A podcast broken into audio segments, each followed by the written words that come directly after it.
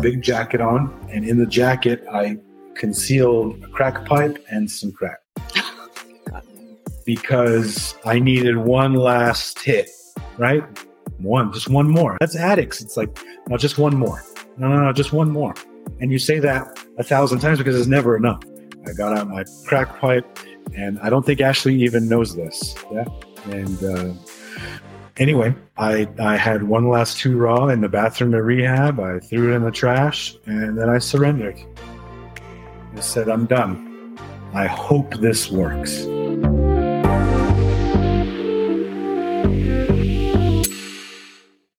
Welcome to the Joy of Being podcast, where we believe that true happiness is found in stripping down life's distractions and discovering how to live in the present. The journey to cultivating a present life is a constant pursuit influenced by how we choose to show up for ourselves in health, relationships, and careers. This space is dedicated to sharing our personal experiences and conversations with women whose stories inspire our journey.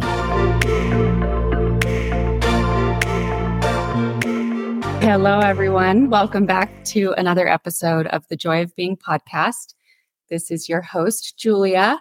And today I am joined by a very special guest, um, someone who has known me my entire life, someone who has known Brittany for over a decade, um, and someone that we both just think will bring tremendous value and insight.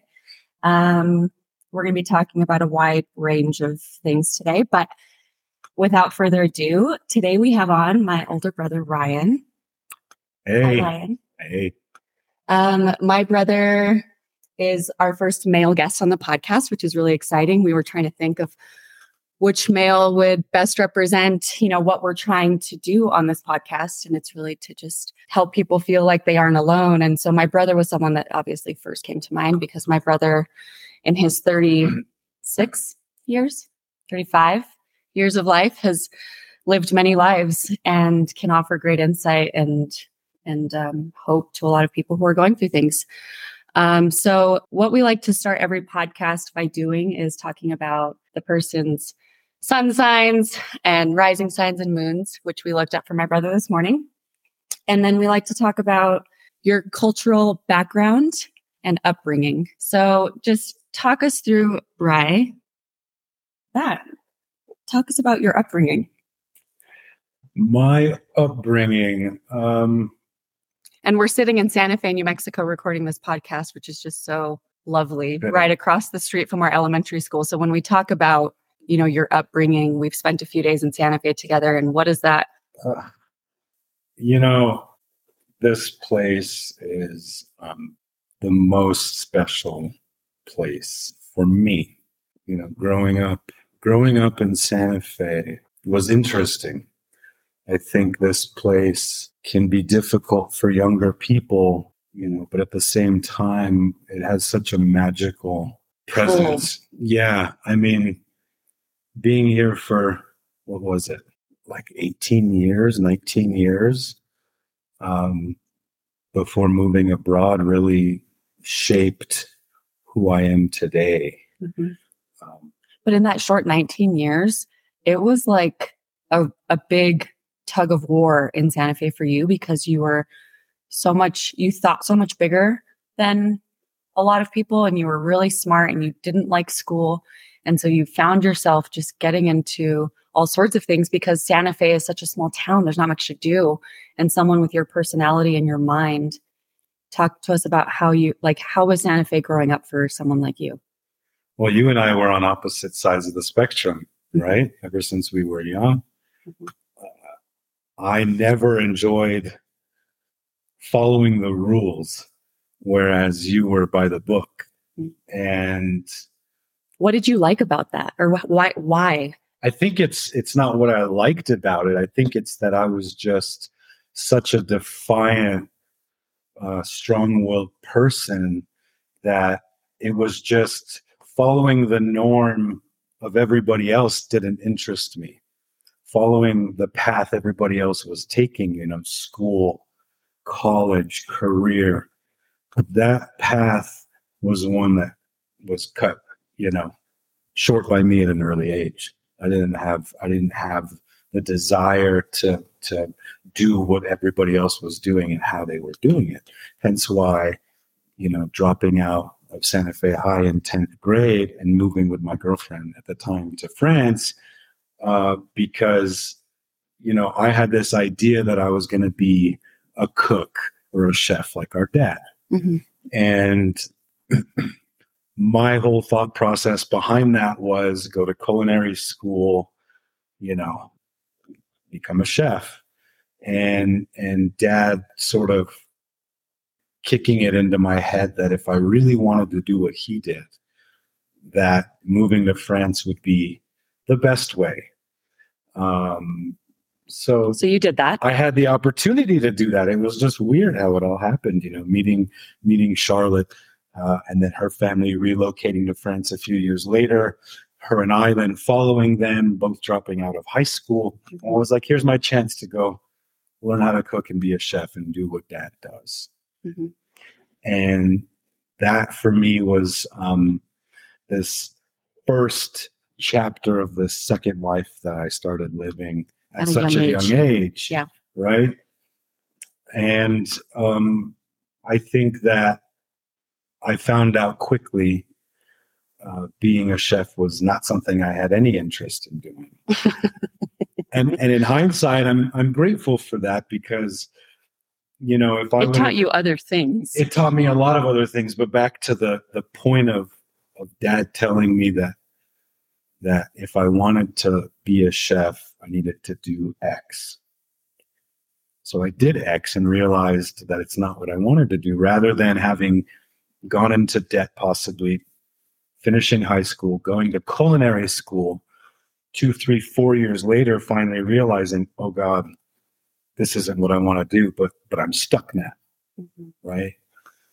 So being thrown into a kitchen, Yeah, I was going to say you went to like culinary school on steroids in a in Aix-en-Provence in a kitchen with a really intense French. I mean, it's just what what an experience. it was it it was it was um it was the old school way, Yeah. right? It was like the real way to do it. How And cool. and I got put in a kitchen with a bunch of guys who spoke no English. And I tell this story like 500 times because it's just how it was. I got I got put in there with these guys who were not happy that they had some American kid in their kitchen. but you were the son-in-law, so you were also the little fucker too, because you were like, well, we're stuck with him because he's At first it was it was it was difficult because I didn't know how to communicate with them. They weren't making any effort to speak to me in English at all. So it was like you're in a room full of people who don't speak your language. You don't speak their language. And within three or four months, I was fluently speaking and conversing with everybody. Yep. So, you know, I remember when dad used to take us when we were young kids to French class. And his dream was to have both of us able to speak French. So if one day we moved to France or met a French, you know, Partner. partner, it would it would be such a bonus and a plus. So I got to do that the hard way too. But it was it was the best way. And it it created this it created this um chapter in my life that I'll never forget. Yeah, absolutely. Um How long were you in France in total? I think it was about three years. I think we did almost three years before coming home. Um, Okay. I want to go back though to to our childhood and our parents because what I also find really interesting about sibling dynamics is that we grew up in the same household with the same parents but have two very different memories or um versions of our childhood and who our parents are because you had a very different relationship with dad than I did, and vice versa with mom that I did. And so I'm curious, how do you remember our parents being? Like, how do you remember our childhood? Because we, and another thing, just a side note, we drove by some of our like childhood homes. Yeah. And my brother has this, you know, I think I have a great memory. And then my brother will say, like, do you remember this bench? It's right between these trees. And sure enough, we pull up and there's the bench that he's speaking about with his BB marks still there in this bench. And so I don't have any memory of that house. And my brother has vivid memories of that house and things that happened in that house that were traumatic, actually. And I don't have memory of it, but I do. It's just really deep in my subconscious. Mm-hmm. You have a better, more forefront memory. So walk us through your childhood with our parents. You know, I I think you and I being the age gap that we are, which is not huge, but it's Three also not years. it's also not like, you know, a year. So I think a lot of the childhood memories that I have that you could label traumatic or at an age where you were still pretty little, so don't remember them. But I was just of that age where I could really start absorbing and keeping some of these core memories. But the core memories too also happen between zero and seven. Sure. So the things that were happening when maybe I was two or three and you were six or seven, you remember obviously in a more, you could understand like, oh, that's not good, but I couldn't, but it was still affecting me as an infant. Sure.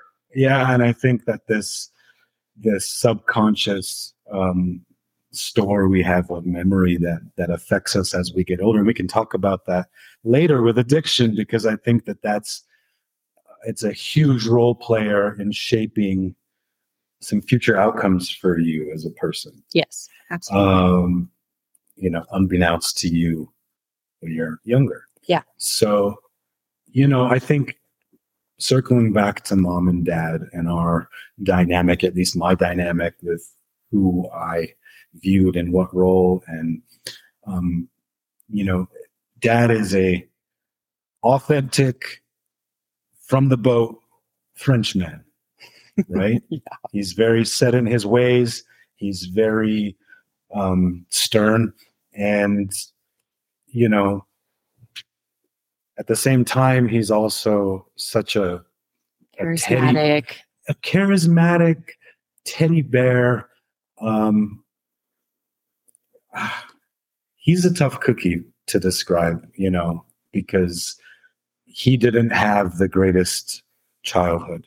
I th- mm-hmm. so if we talk about generational generational um, effects on parenting and parenting how, and, yeah. and child upbringing, I mean, I think you get such a wide range, but you know, mom always seems to be the person trying to keep things calm in the house because I think dad was, at least when I was younger, dad was extremely hot headed, short fused, and you had to really watch watch yourself at all times it was like constantly walking on eggshells with dad mm-hmm.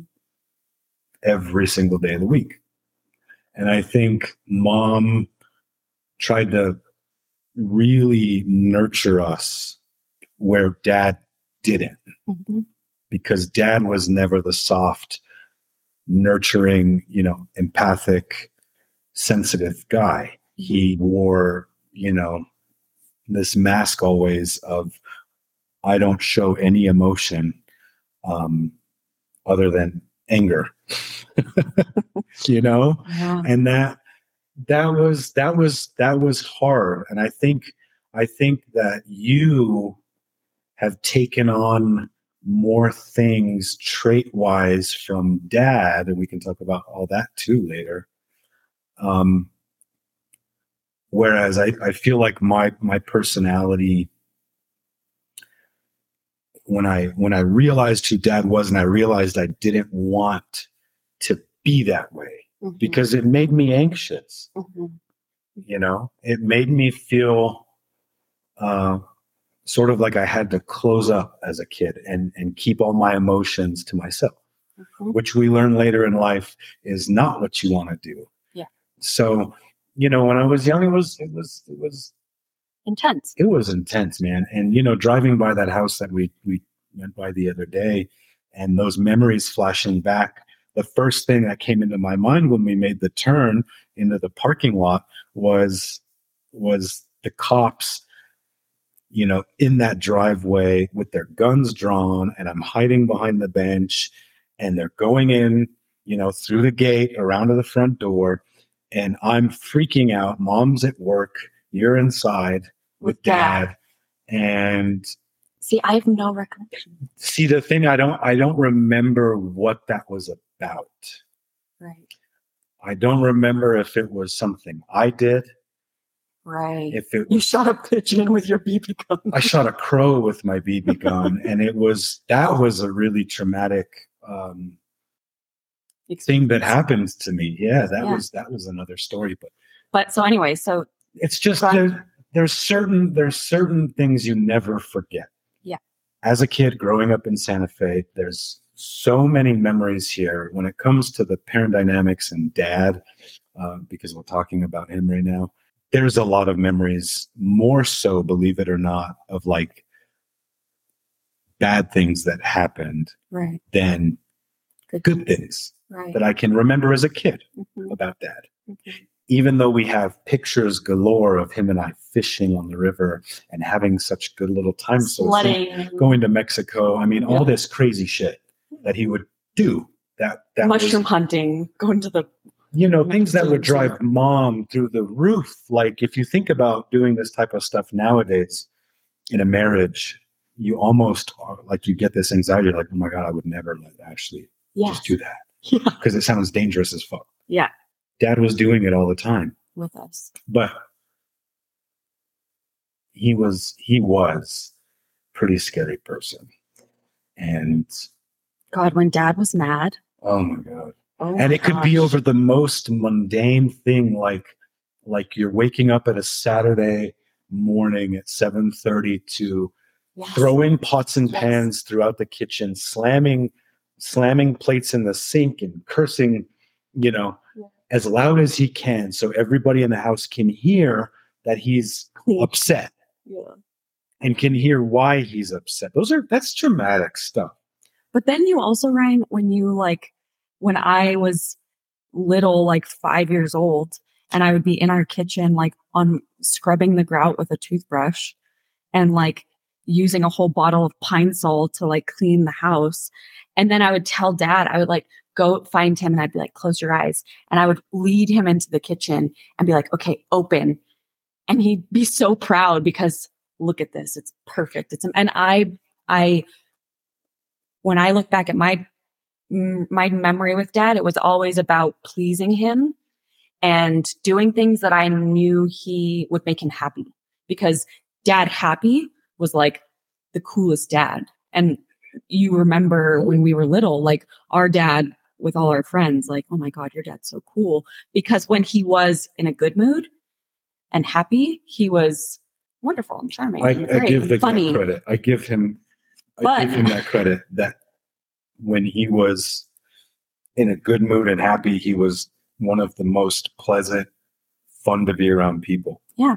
I think you develop that as sort of this coping mechanism for how he was because you were afraid Of him now. of him being mad. Yeah. And that made you uncomfortable to the point where you developed these like OCD behaviors of having to, you know, make sure that every corner of the house was clean, including my room. I remember all of the times that you would just willingly willingly clean my room. And I, I always remember that as just Julia was the sweetest, most caring little sister uh, who just wanted to make me happy. Again, I wanted to make everyone happy always. I think you have this like self-sacrificing behavior where you you you would always be wanting to do for others, especially at a very young age. And and I think that maybe some of that has handicapped other parts of your, you know, personality Mhm. um, even into our adult lives. And, you know, it's interesting to talk about childhood dynamics because it doesn't, ne- and look, aside from dad's craziness, Mhm. aside from who he was as a person. I remember our childhood in its entirety as being a completely normal, unabusive um, household that anybody could ask for. Mm-hmm. You know, I, I I've been asked, you know, through times that I've been to therapy in recovery, and you know, now I get asked, how was your upbringing? My answer is always perfectly fine. Same. There's Same. it wasn't like dad was no. an alcoholic, mom was, you know, on drugs. No. It wasn't like we had all of these traumas aside from dad just being an asshole. Yeah. You know, yeah.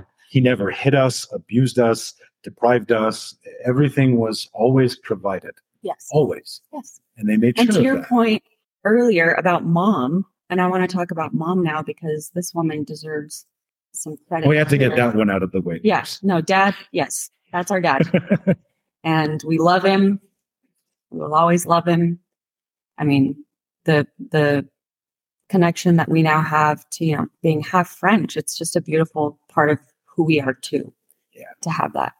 He gave us, he gave us a culture. Yes. He gave us a heritage. He gave us something different that we can be proud of. Yeah. And I'm very proud of it and Same. and you know. And i'll say like aside from it being a handicap to me at times the the work ethic and the the resilience that i have because of dad i'm grateful for. And i i same thing like through all the things that i've been through i always look back and say like you know my dad wasn't perfect. Our dad wasn't perfect. He's not perfect. Nobody is. But what he gave us i will i would have taken any day of the week. Yeah yeah, I don't I don't have any sort of regrets of my childhood as as far as I wish I would have had different parents. No. You know, I I don't think that that exists for me, but you know, our childhood shaped a lot of who we are today. And being that you and I are completely different human beings in a sense of our our personalities and our habits and um, our emotional capacities. I think that you and I, um, it's it's an interesting concept to to think about. Mm-hmm. You know, I think uh, I think mom is probably the glue that kept everything from falling apart, though. Uh, many times, not only in our family, but in your in life, our individual in lives. my oh life, in, like mom to a fault. It's almost like it's almost like she shouldn't have bailed me out as many times as she did. I, I, I almost wish mom would have told me no. I, I almost wish when I was in a bind that I could have called mom and she could have ignored my call. Yeah. I never got that. Unfortunately, I, I, and I, you know what? I, she just she loved her kids and loves her kids more than you know anything including herself. So it's it's understandable. And you know now being a father of an almost teenager i sort of see where she was coming from with that. Um you know but she she's such an incredible thinker. That's what i appreciate that i've gotten from mom is she just she's so thoughtful and empathetic and deep. What I love about her, and it's maybe it's a parent thing, but like loyal to a fault. You could call mom and tell her anything. Which I have. Which you have. yeah. Some things were Holy very, shit. very, very, very, very hard to tell her. Um, but, but she never ever fail. no. No. No, mom. A mother's love mom is a saint, and I don't think there's enough good that can be said about our mom and um, who she is and how wise she is, and the advice that she's given us throughout our lives um, has kept me. I mean, it's kept me from from going off some really deep, really deep, uh, deep ends. ends. Yeah, yeah, just bad places. Yeah. So let's talk about that because deep places. Um, when did you first start messing around with just substances? When did you start getting into to trouble? You know, I think I've had this addict behavior ever since I was a kid. You know, uh, drugs were sort of my my last stand when it came to uh, destructive behaviors. Uh, but I think you know, when it comes to my addictive personality, you can really start to get a feel for that when I was younger and and stole a lot Mm-hmm. and lied a lot and graduated you know from from that stuff to you know gambling a lot and Gambling where online? yeah online and then because i mean just just the the thought that i was somehow going to outsmart you know the casino uh, or or if i lost x one day i could always come back and double it the next day and, and it, you know it's just it's this behavior that that is almost the definition of insanity when you know you're you're doing the same thing over and over expecting a different result but i kept doing it Mm-hmm. right because i thought that this next time was going to be different Mm-hmm. So from gambling. so so gamble i mean gambling and and stealing as a kid and and the behaviors of of not being honest and being deceitful um you know even when i i knew i was caught it was like find another way to get out of this Yeah. that was just who i that was who i was okay and i think i think that that makes it so much easier uh, once you find drugs to really kind of take it to the extreme Mhm. and that's always kind of where I was with it. I, I was never just an occasional drugger. I was never just an occasional weed smoker or an occasional cocaine sniffer. You know, it was always like, if we're gonna do it, let's do it all the way. Mhm. And and so I think my first ever time using drugs was at Santa Fe High. I was a freshman and I went down, we we ditched one of the periods and we went down in the arroyo and we um, smoked some pot. And I remember vividly going back to Mr. Atterbury's class after that. And he was teaching, I love that you can remember this. he stuff. was teaching, he was teaching Sex health. well, he taught sex ed, but he was teaching health class. And and we walked back up and I I got so high and dizzy and just anxious that I got nauseous and Mhm. felt like all of a sudden I had to throw up in the middle of the class. And so I immediately left the class, went to the bathroom, threw up, felt like such shit. My eyes were so red.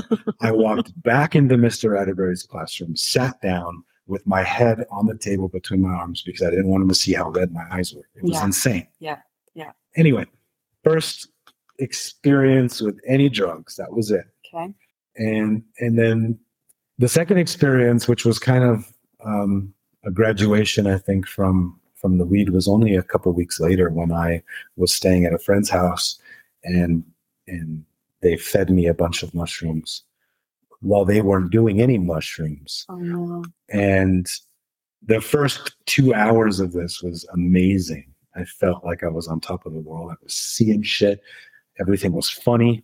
And then it sort of dipped into this low point. And, you know, I think looking back on it now, knowing how that type of stuff works, um, you know, you rewind to this experience and, and two, two or three hours into this fucking thing, it starts to go downhill. I start to get anxious. I start to get scared. I start to have these flashbacks in my head of dad and I fishing in a river. And then for some reason, I'm looking at him as a little boy and like, this isn't my father. And I started to get like so sad. It was weird. It was the weirdest fucking experience. And on top of that, they had sat me down in front of Pulp Fiction. My God. So the movie's playing. I'm, Terrible. I'm hitting this low in the mushroom trip by Like, He's not myself. my father. I'm like, this guy's not even my father. I start crying. I just want to stop. I want to go to sleep. I'm like 15 years old. Gosh. I have school the next morning. Yeah. I don't get any sleep. Anyway, it was it was a terrible experience. Okay. So that's Um, two for two. And then and then what happened after that you know, all of this was in a, a time frame of, of a, a couple of years from when I was 15 to about 17, going on 18. And this is leading up to you a meeting Charlotte and moving to France. And it's Right. at Santa Fe High where you are Just the black sheep, rebel. a rebel. Yeah. And he is not, we are not the typical like Santa Fe people. We're not. We're we're from, you know, our parents aren't from here. We don't have a family here, which is very untraditional of Santa Fe. So when you go to Santa Fe High, you have all the jocks and the this and the cheerleaders. And my brother is just not that. So you're a freshman, you're seeing Santa Fe High for what it is, and you're saying, fuck no. I'm just, I I'm can't do just this. So now you're just rebelling. I'm lost. Yeah. I'm lost. I have no sense of direction. I don't want to continue going to school. It does not interest me. Mm-hmm. And I'm I'm I'm at this place where I'm just doing what I want. And I had really no consequence for that.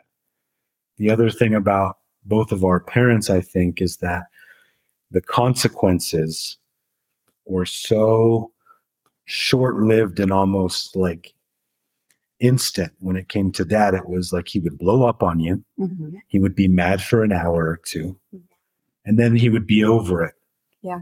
and and it would be like that that was it so i knew that i could do stupid things without having to worry about facing tough consequences right Mhm. so that allowed me to just continue down that road of of stupidity and foolishness so you know after those two instances of my first introduction to drugs um, mom and dad were in Denver for a Job interview. I think it was Altamira. his his job interview for Altamira, correct after he left his last job. And this was a big deal. This Yeah. was right after they lost their house or were losing, getting ready to lose the house to foreclosure. If you don't remember all that. Don't remember that. So, you know, they bought a home and then the 2007 2008 crisis hit. Mhm. Okay. And they were in a financial disposition that was going to foreclose the house uh, unless dad could figure out another good paying job. Uh, I believe, I believe, and mom will listen to this when this is over and probably correct me on some of these facts. But I think that was right at the time. yeah. And I remember the first thing that happened in that new house we bought that was traumatic was when Frank Romero and I snuck out And and ditched lunch his period, car. stole his mom's Mercedes while she was in California, joyrided downtown, had a blast. We were about 500 yards from his house on the way back to drop the car off before we go to the next period without being caught. We're fucking clean. We're good, right? Yeah.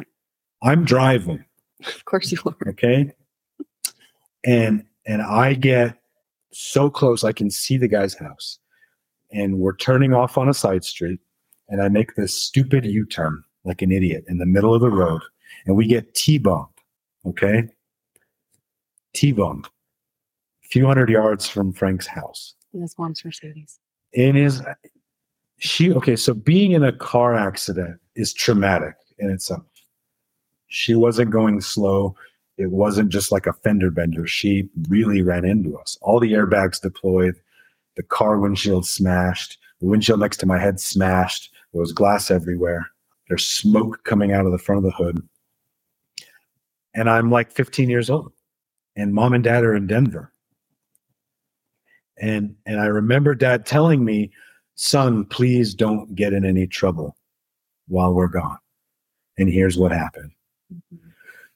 So like that was that was this this real sort of like inflection point where that happened and then another thing happened and another thing happened and another thing happened which you know at the end of all that i was going down some really deep dark places and you know the the first instance after that car accident um, was when was when Ricardo shot himself Right. in his car uh, outside of our neighbor's house while mom and dad were out of town, and I had to find him. It happened in that same trip.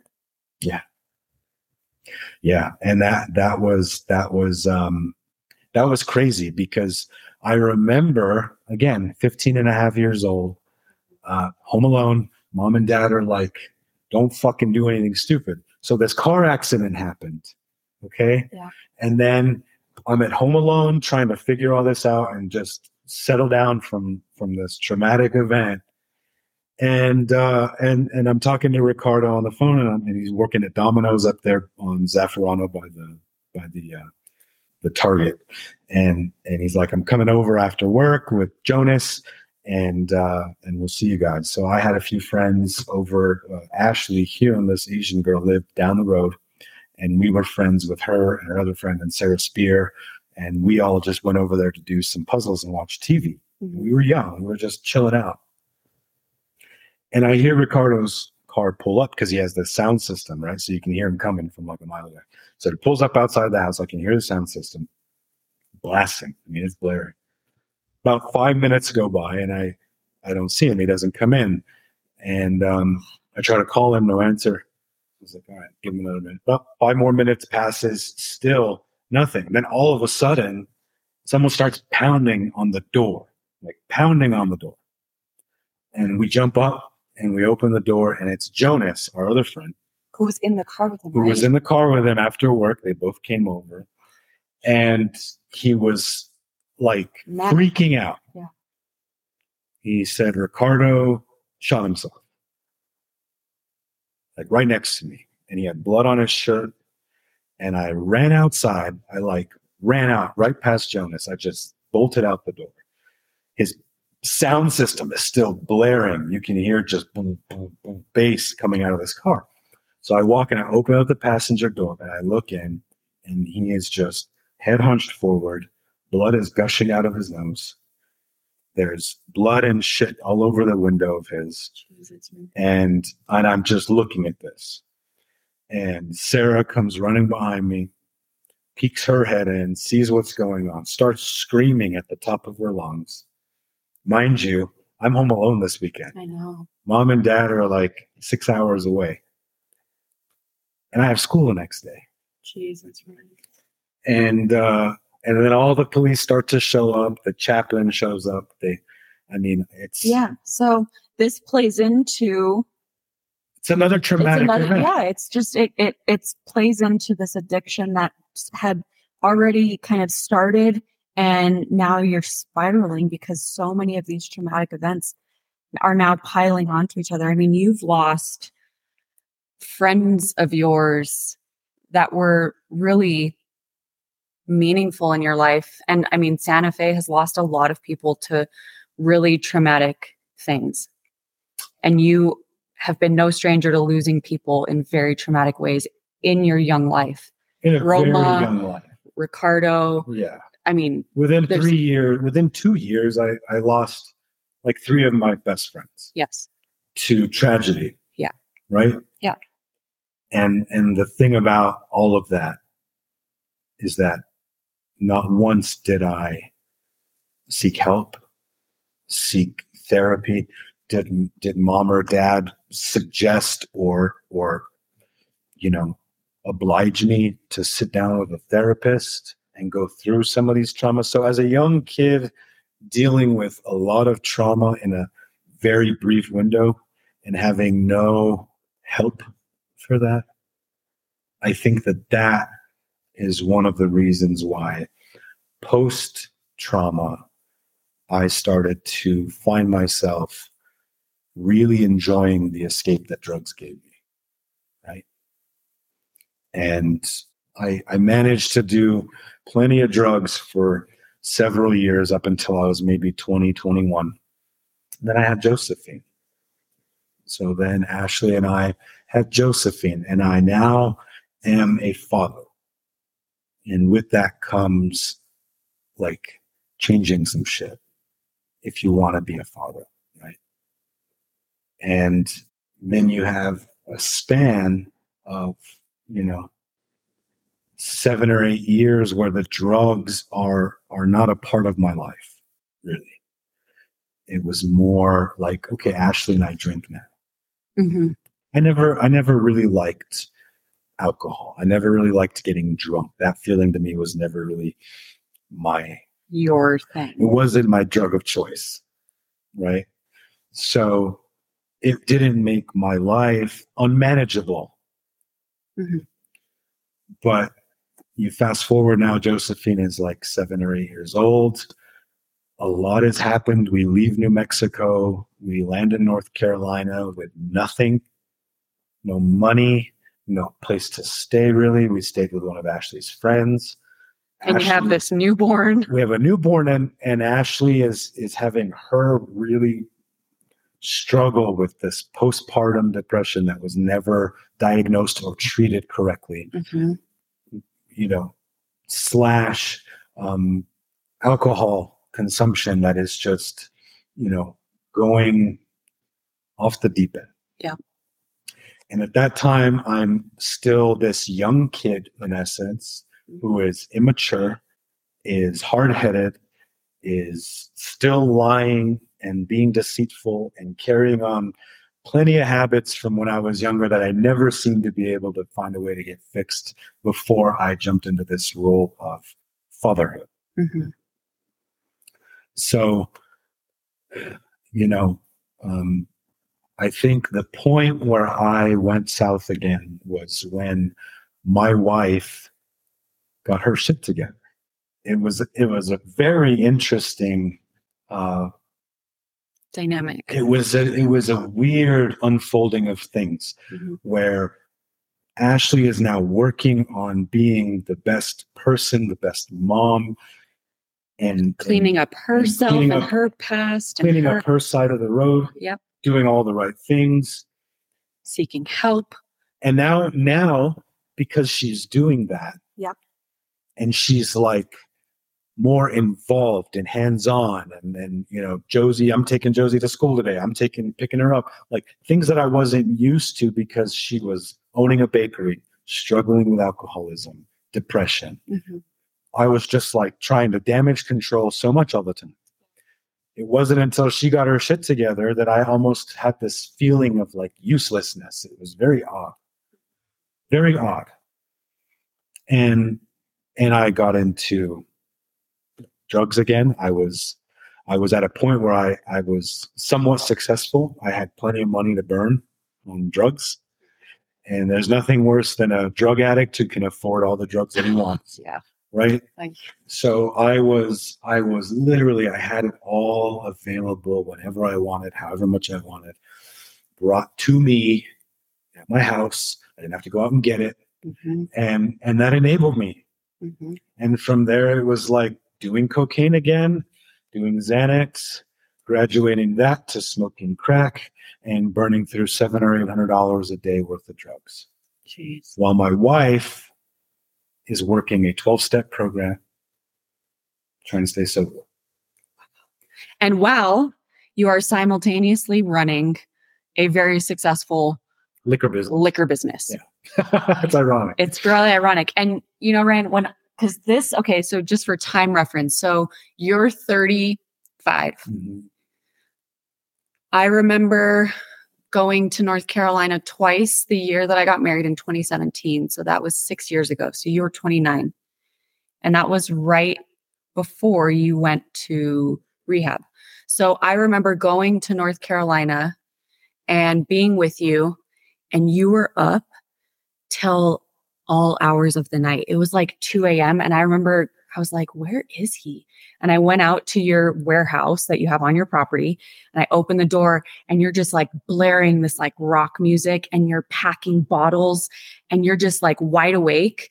And you're like, do you want to go get something to eat? Are you hungry? And I'm like, no. I was high. I was high You as were fuck. high as fuck. I was high as fuck. And And I, but here's what, like, again, we talk about sibling dynamics for me as a sister. Like, I remember that, but not thinking, never did I think you were on drugs.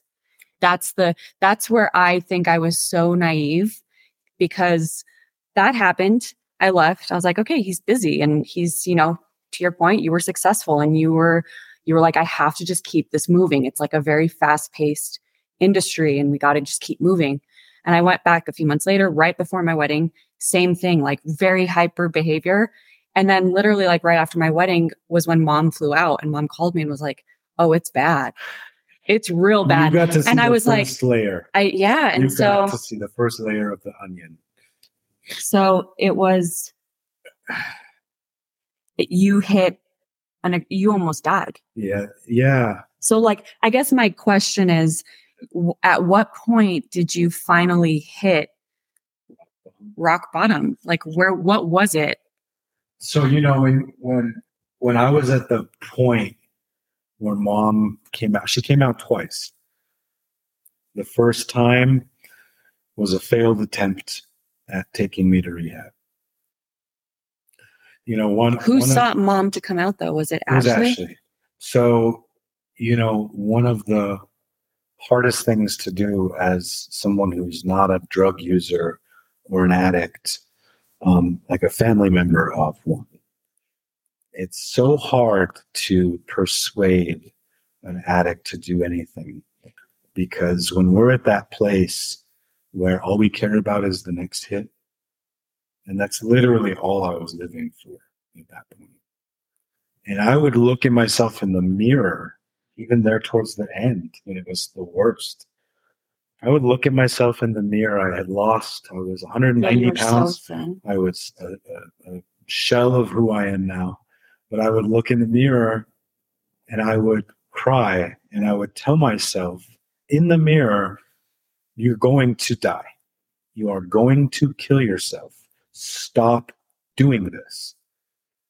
And and I would cry. And then when I was done crying, I would go sit in my chair, I would pack the pipe up and I would hit it again. So it's like we have this saying in in in Narcotics Anonymous that you know one is too many and a thousand is never enough. Because once once you take that first one, everybody out the way, because that's it. Mhm. So being being well, okay. Let's go back to your your question about my rock bottom uh, and mom coming out the second time. You know, by that time, Ashley had taken Josephine and had moved to her mom's house, and had told me that this family would not be here for me unless I sought help. And sitting upstairs in this room in my house, completely quiet, doing drugs. Um, I think it just hit me that that I knew I was going to die. I knew it. I was having heart palpitations. Things were starting to kind of shut Show down. themselves, yeah. I was starting to shut down. I was getting no sleep. I was not eating good. I was I was just probably weeks away from having like a heart attack. And um, you know, I sat there and I didn't want to lose my family. You know, we have to we have to we have to want to get clean for something, right? and and most of the time it can't be because i want to save my job or or or you know more mundane things that you can replace Right. for me it was Joseph. i love my daughter i love my wife and i love myself i don't deserve to die like this so i told ashley that um, i wanted to go to rehab but i wanted to go to rehab out of state I didn't want to go somewhere where I could call my dealer and have him come pick me up one night and head to a hotel and get high. So we did it. We did it. We we scheduled it. Um, I still continued to use up until the day I, I got to rehab. I actually got to rehab in Knoxville at like In five in, Tennessee? in Tennessee at like five in the afternoon. Uh, it was cold. It was April. It was cold. I had a big jacket on, and in the jacket, I concealed crack pipe and some crack God, because I needed one last hit, right? Before one, just one more. And that's that's us. That's addicts. It's like, no, just one more. No, no, no, just one more. And you say that a thousand times because it's never enough. It's not just one more. So I went to the bathroom before they did the intake. I got out my crack pipe, and I don't think Ashley even knows this, but she'll know it now after Yeah. she listens to this. That's where I was. Who took you to rehab? Ashley, Just the two of you. Drove. just the two of us. Yeah. And uh, anyway, I I had one last two raw in the bathroom at rehab. I threw it in the trash, and then I surrendered. I said, "I'm done. I hope this works." And finding out, you know, over the next 30 days of being in rehab, um, that hope is sort of a a bullshit word to use because it's more than that. It takes honesty, open mindedness, and willingness. And we say in the groups that with those three, you are well on your way. So the first step to the 12 steps is admitting you are powerless over your addiction, right? Admitting to a higher power that you are powerless over drugs. Mm-hmm. Truly. And surrendering. And you know ashley said that that first night that i was in rehab and she knew that i couldn't use drugs and i was so far from home that it was almost impossible for me to do anything i shouldn't be doing. She said that was like the best night's sleep she had had in years. And that you know it's it's uh it's a miracle. It's truly a miracle that both my wife and i have managed to stop using drugs and stop drinking together and stay stopped Yeah. and actually work some form of a program and and learn like new ways to live without those things How long have you been clean now? it is uh it was five years in April, so a little more than five years clean. And what about Ashley? Ashley has one year more than I do. So she is a little over six years sober. Yeah. She does AA, I do NA. They're one and the same. Alcohol is a drug, but but AA is a little more old school where AA was first, NA came in. You don't go into an AA meeting and say, I'm Ryan, I'm an addict. You say, I'm Ryan, I'm an alcoholic Mhm. even if alcohol wasn't my drug of choice. Mhm. But we all share the same principles. Yeah. Right? How has life been for you the last five years? I mean, you have, it is a lifelong commitment to yourself. It's now a part of your life. This recovery, this, I mean, you go to meetings regularly. You are sponsors for people. You have had people in your life who have. I'm not sponsor, not sponsor yet. Okay. That is that, so that is something that I I I'm I'm I'm striving for that. However, that has not been a reality. Ashley has has sponsored several women, and that's Amazing. admirable. I, I strive for that. Um, my recovery, the first three years of my recovery were very present with recovery. It was like multiple multiple meetings a week. For the first year, it was like a meeting almost every day. It was it was you know the second year was like two or three meetings a week. I've gradually sort of Found a, no, I mean, so look, I've found, I've found, I've been going to meetings less than I should be. I'm actually going to try to catch a meeting with Ben while I'm here, which will be nice. Um, but I can admit when, when I'm not working an adequate program. Right now, I'm not. Mhm. Um, I'm just being honest. You have to be accountable. Uh, you can't sit here and talk yourself up when you um, haven't been doing those things exactly. I'm not using, Mhm. right? I'm not carrying the lying, deceitful, mischievous behavior that I was carrying, right? I've I've made some, I think, pretty drastic changes in the way that I approach life in general now, because the program has taught me some tools and has taught me some things that I now know that I can't unknow Mhm. right? Mhm. Such as like learning to only control the things that you can and not the things you can't. And if you can learn to sort of let things go when you know they're out of your control and let let, you let your higher power sort of take it on and do what it's going to do because the eventual outcome is meant to be regardless right there's a million things in the last five years of being clean that have happened that before i would have resorted to using Mm-hmm.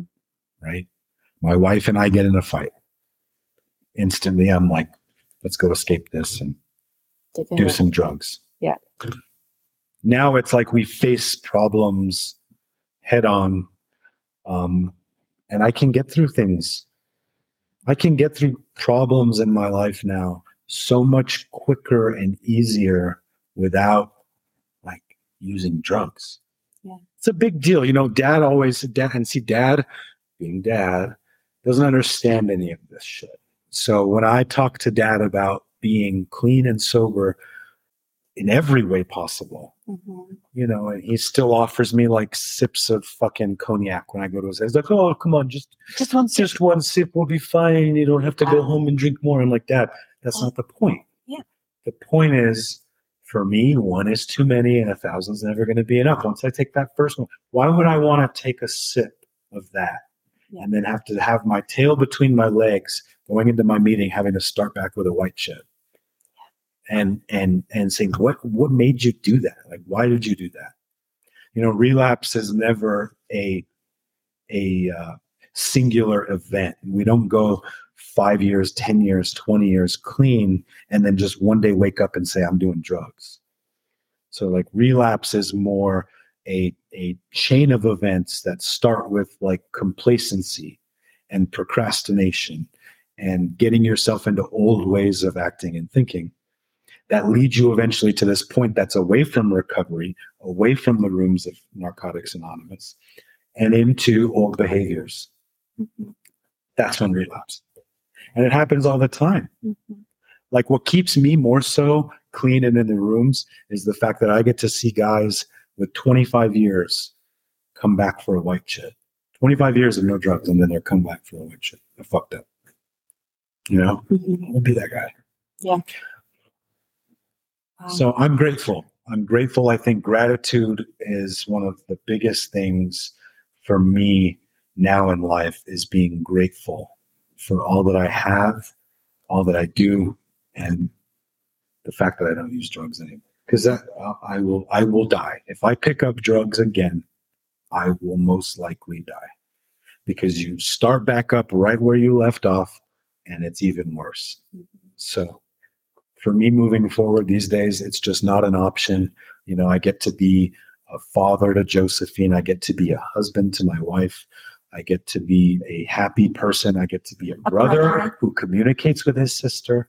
I get to have a relationship with my dad, who now lives a couple hours from me, and and my mother, who all she ever does is worry about us. And now she can, like Ashley said when you checked into rehab, I think that mom, honestly, through the 35 years that both of us have been on this earth, she's now sleeping probably better than she ever has, knowing that you're clean. Because I was always, I think too, I always wanted to compensate for your bad behavior Right. and be the the perfect daughter and sister. So I think that um, the fact that both of us now are doing great things and we are we're we're good. Life is chapters, right? Yeah, Life is a mom book will of chapters. mom will tell it. That's a mom quote. it's a mom quote, but it's it holds true because right now everything is really wonderful as far as our health, our relationships.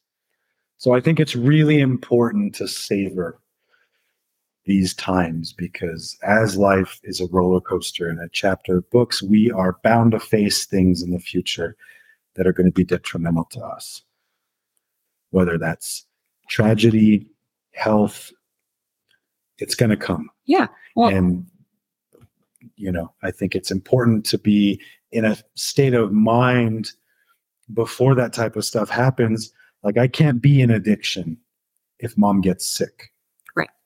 I can't be in active addiction if my daughter gets sick or you get sick or my wife gets like let's segue that because you just listed all of the women in your life. And it's something that I want to talk to you about the different dynamics of all the women in your life and how you manage through those because you also not only are they just you have a wife you have a daughter you have a sister you have a mom.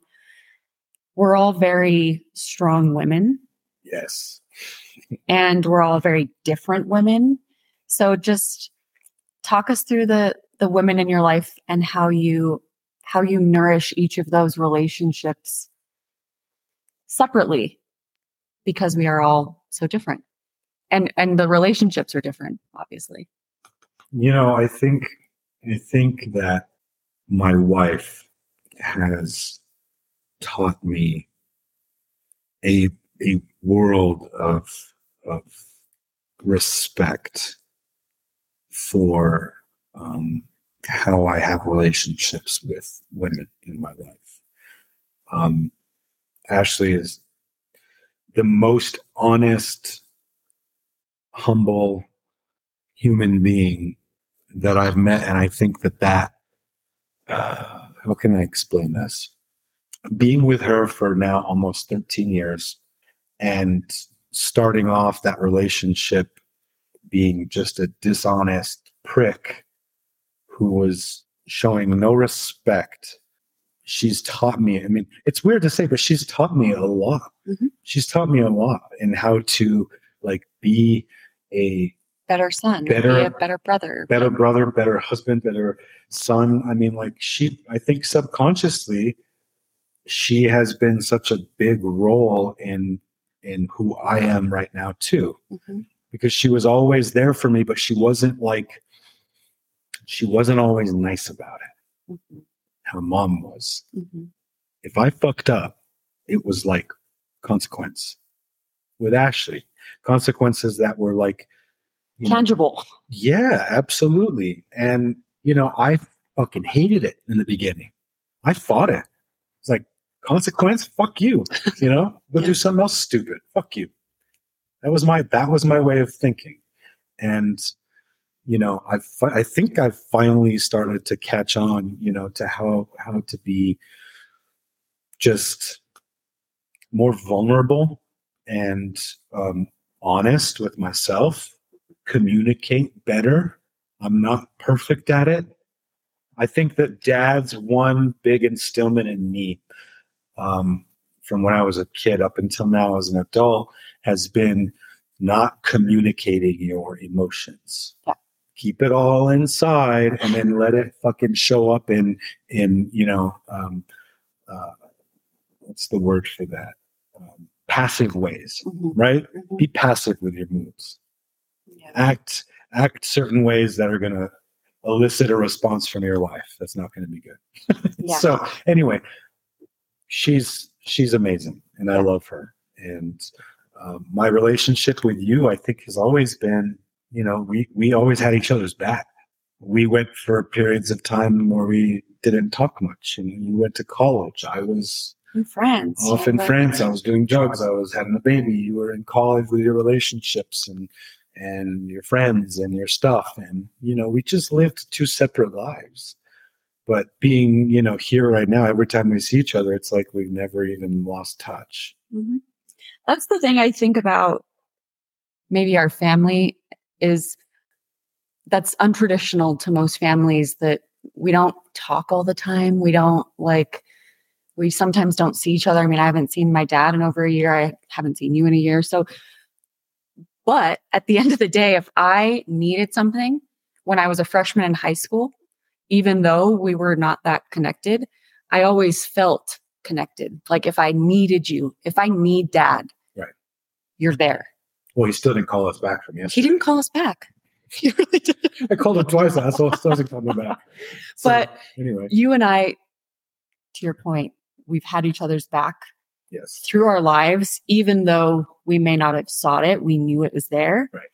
And I feel closer to you now in my 30s yeah, than I ever have. yeah. I think that's We talk more than we've ever talked in our lives. hmm And I think the same the same kind of goes for mom, where she would talk to us every single day if we called. She would Oh, she would she would she would want that. you know, um, and I'm trying to be better at that. Yeah. I'm starting to really sort of think, Be empathetic to her needs too. Like, what would make mom happy? It's a five minute phone call that takes you five minutes, but it means the world to yeah. And on, and on top of that, getting on planes to come see her. Just biting the bullet with these things because I think they're so important as we get older and life starts to go by quicker. And, and oh my God, it's already August. It was just Thanksgiving. Mhm. like as time starts to speed up which i feel as though it has heading into my you know mid 30s uh, late 30s i think if i start if i start basing seeing mom like once a year or twice a year until she's not here anymore that really only equates to maybe like 10 or 12 times. So if I start- time on it, well see but that's the way to think about it to really kick you into gear to To go say- i can't do that Yeah. i can't live with myself seeing my mom a dozen more times before she's gone right? that's just not going to work for me Right. and i can't ex- expect her to make the moves to come see me that's Right. not fair Yeah. so you know We need to make the effort. right yeah now. and i think i'm i'm going to you know make that a priority over the next few years to really make an effort to come even if it's just by myself or just josephine and me or you know if we all can't get here together it's like still come. Still come spend that quality time. I've got dad next door now pretty much so i see him every month or two. Yeah. um, but you know my relationships with the women in my life now are better than they've ever been in my entire life. I have a solid relationship with my wife. I have a solid relationship with my sister i have a solid relationship with my mother. I have a solid relationship with my mother-in-law. I have a solid relationship with my sister-in-law. I have a i think i think good relationship with my almost 13 year old daughter. I think she loves me a lot, but I think she's at the age where, you know, hormones are coming into effect and I'm having to really kind of just start to like put the shields up and, you know, yeah. and try not to react. I've been such a reactive person. Another thing I think I take from dad, um, you know, one of the traits that he's given me is, you know, something happens and you just react Yeah. without processing or thinking through. But you are so much more aware than dad in the sense where, like, I've seen you maybe snap on Joe for something that she rightfully deserved to be snapped about. But then, like, five minutes later, you're like, oh, BB, come here. I'm sorry. I didn't Well, mean to snap at you. So you're like Yeah. aware of it, which is, Yeah. again, you can snap as long as you're aware, but she needs that whip a little she bit. gets she gets some chances before the snap happens there you go. so you know especially with her mom and and the thing about parenting right co-parenting is is difficult at times because ashley handles josephine in ways that i envy Mhm. um She's so patient. and josephine still digs you know i think josephine also has that Like in you. her like me this defiance this like fuck you you know Yeah. and and i think that that will benefit her down the road in her life as an adult but i think that as a kid teenager almost It's hard to know where to put that energy. the boundaries are sort of hard to know where to place at times you know aside from like respect like you're going to show respect. And and ashley doesn't have any patience really when josephine is disrespectful. But when when ashley is trying to get josephine to do something or to listen or you know follow the rule uh, it's like very a patient. nice way, it's a yeah. chance. It's a second chance a third chance a fourth chance and then it's like it's on. Yeah. fuck you. You want to keep doing this? Let's go. Yeah. and then it shuts down pretty quick but then ashley feels guilty sometimes and i and i understand and it's just you know Parenting. parenting a teenager is difficult. And uh i think we haven't really seen any of it yet because she's only 12 Yeah. so you know talk You're to me. let's do another one of these in four years and see Oh four or five years and see how how life has sort of evolved from this conversation. It's so uh, rewarding as a sister to watch you be a dad because you're so good at it. And I remember you telling me once, and I'll never forget it because I was so upset at something that Josephine was doing. And you've said it before, I am dad. So I get all irritated and worked up about something that's not even my child. And you're just like, I am not going to be dad. Yeah. I'm not trying to scare my child to the point that dad scared us.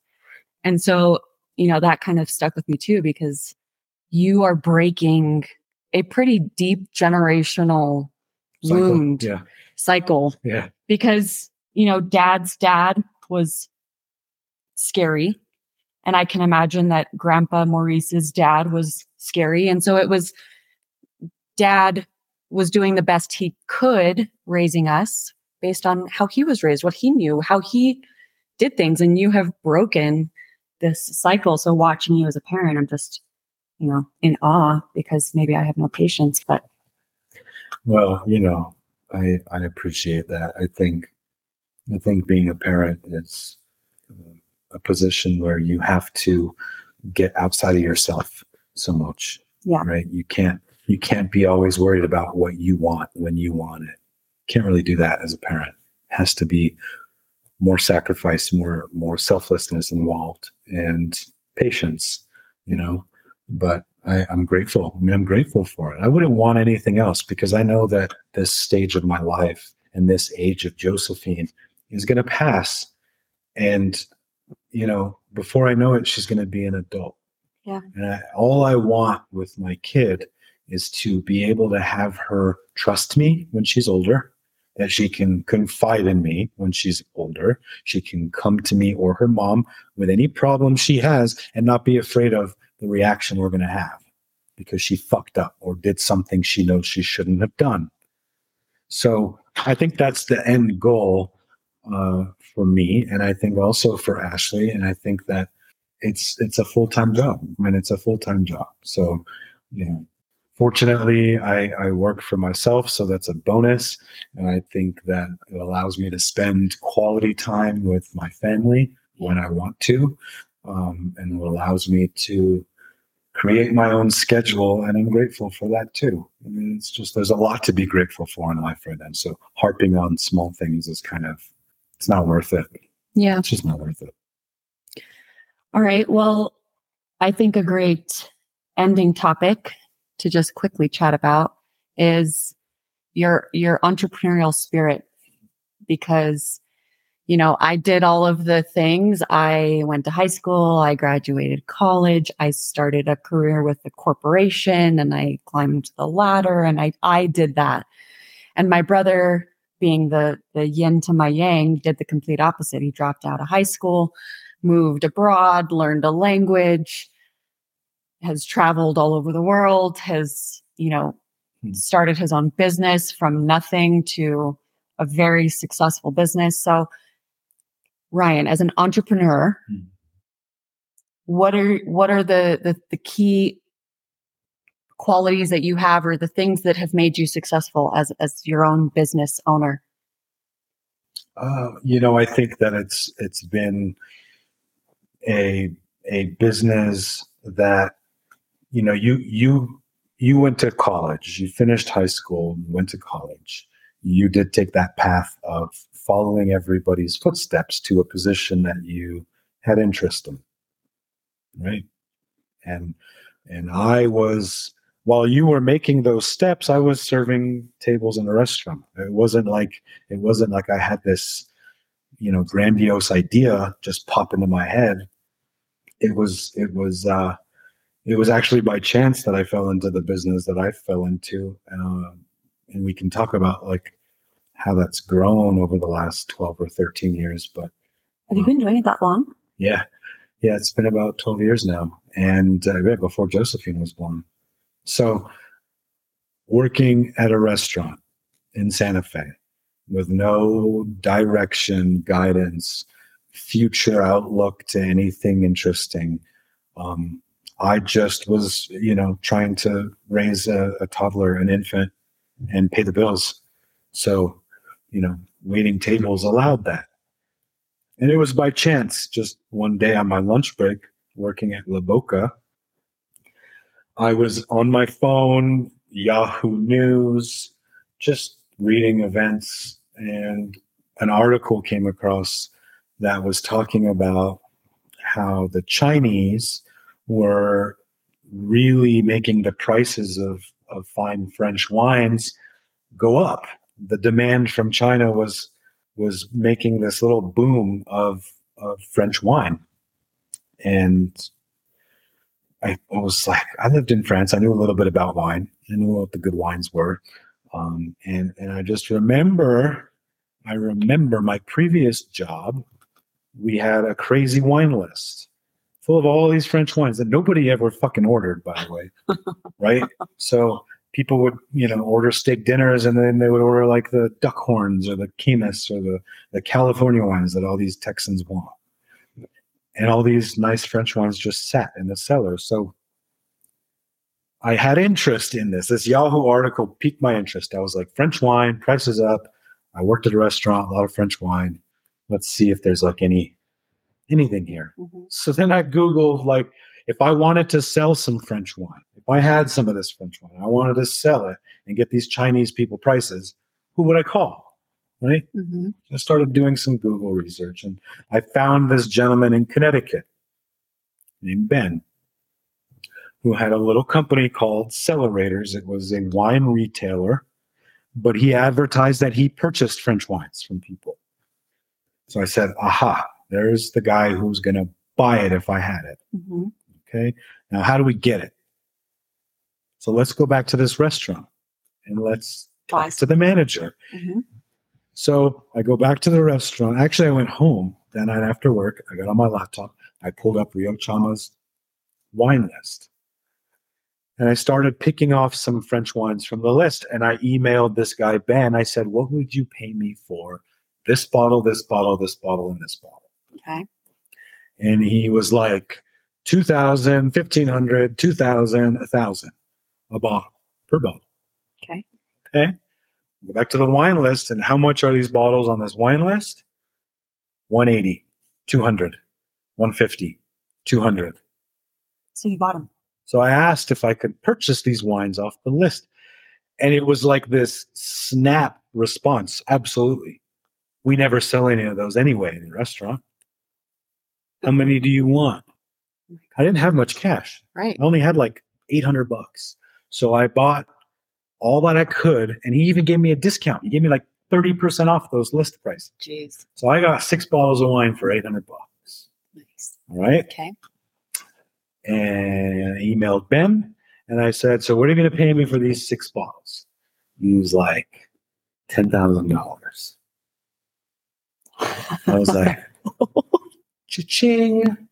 I just spent $800 and I'm about to make almost 10000 I said, Send me a box. So he overnighted me a shipping box. I put the bottles of wine in the styrofoam. Never seen one of these things before. I was like, this looks pretty cool. I hope, I hope they're safe. It's glass. You sure? And a, and a little peel and stick return label. And I taped it up and I put the thing and I taped it extra. And I was Yeah. So careful. Like, this is all I have. This is everything on the line right here. Yeah. And I dropped it off at FedEx. I made sure that I got the tracking number. And I literally went back home on my laptop You just watched it. and I watched all night. I didn't sleep. I kept refreshing every like 10 minutes to see if there was an update. And there was like one span of like three hours where nothing updated. And I was just like, oh my God, it's broken. It's lost. It's stolen. Something's happened to this wine. Just- yeah.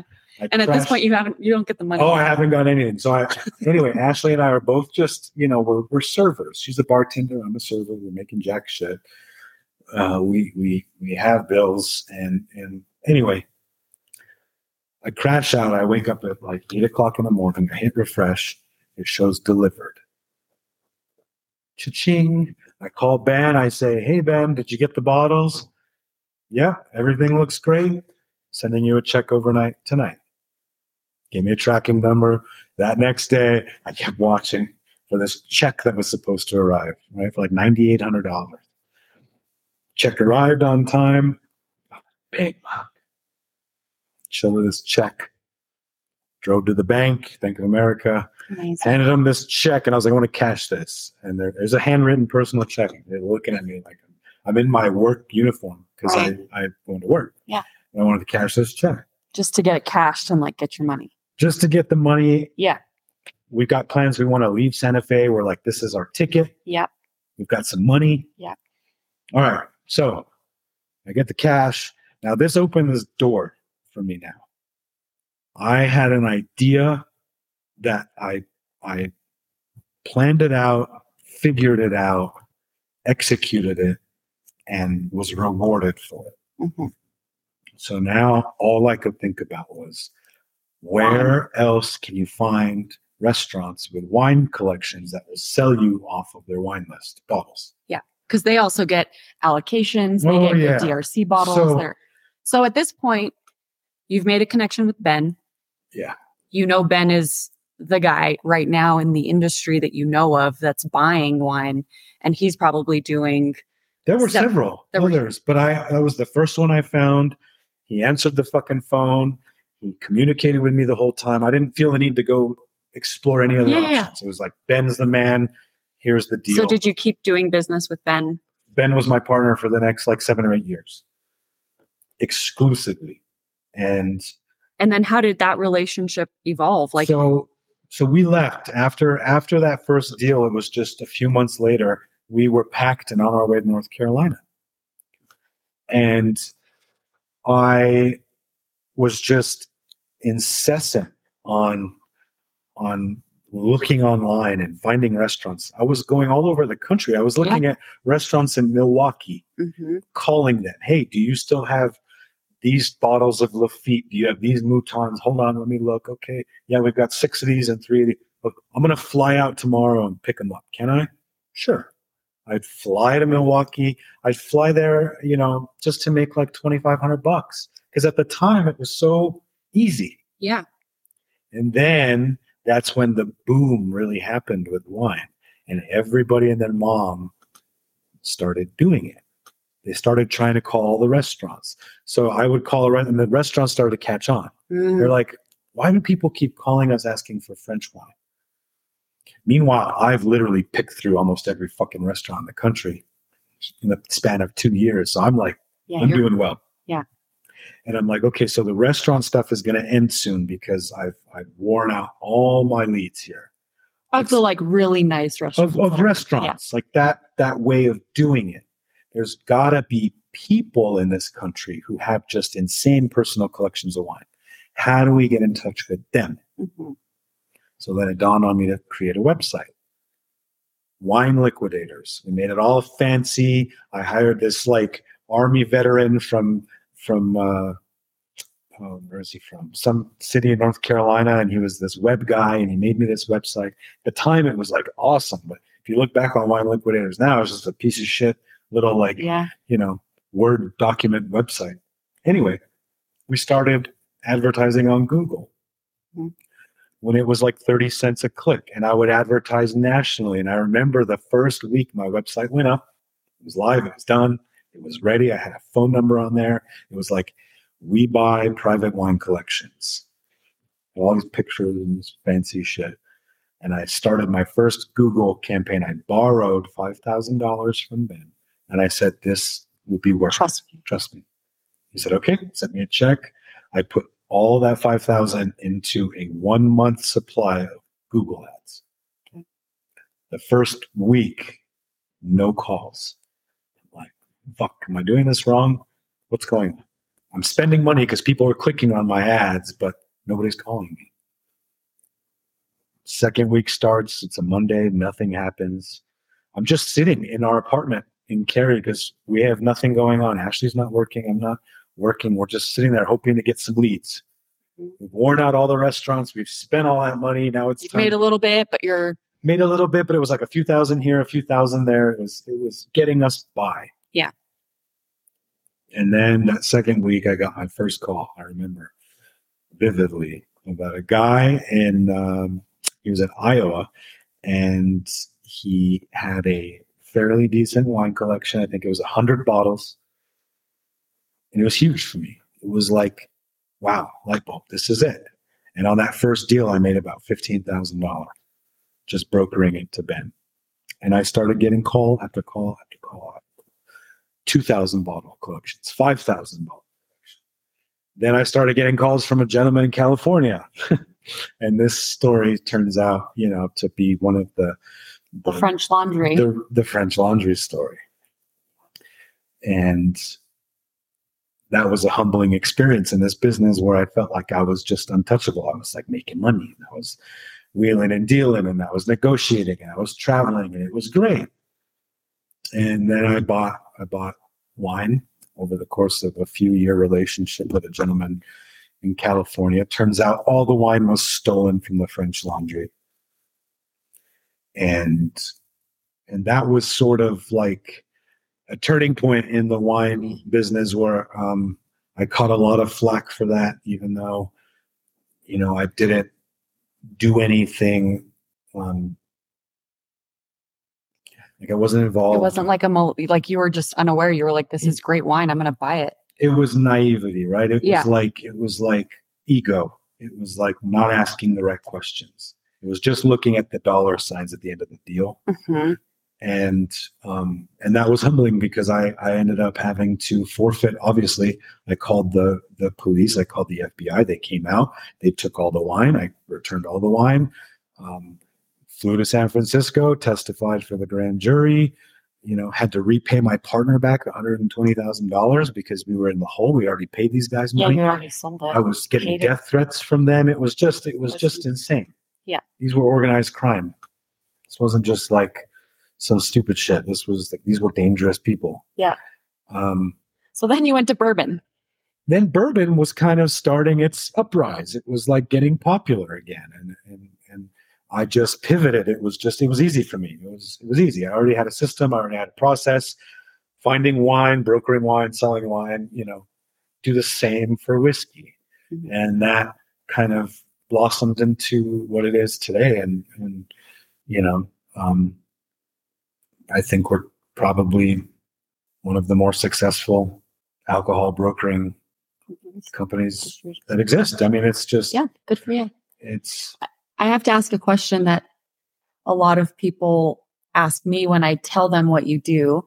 And if they're close enough to me to know that you're five years sober, how do you work in the bourbon, the rare bourbon where you're you have your hands on some really beautiful bottles in your own personal collection too, because you're collecting, but you can't drink any of it. So you How? know, I, yeah, that's very ironic. And I, I get, I get eyebrows lifted every time I tell somebody like what I do and they know that I'm, I'm sober and clean. Um, it's just a business. you know it's a commodity for me. It's like it's it's a business. I treat it with respect and and in that regard. I'm not tempted. I don't find myself packing bottles going oh do you really want to open that? Or should we take just a little sip? Like that doesn't it doesn't happen. Yeah. it's just i'm comfortable with it. I respect it. It's not an option. Drinking is just not an option. When when when that's your mindset in life you know that it's just not an option then that's what it is so um and it's also pretty much all i know and as far as business is concerned uh, i i wouldn't ever want to jeopardize that Right. you know i don't want to jeopardize something that's that's Done this well for you. that's done this well for my family and i so it's it's pretty straightforward and you know ashley doesn't tempt her at all Yeah. it's just fucking expensive bottles of booze that we laugh at the prices people pay for it because Yeah. it's stupid What's been your highest priced bottle, single bottle?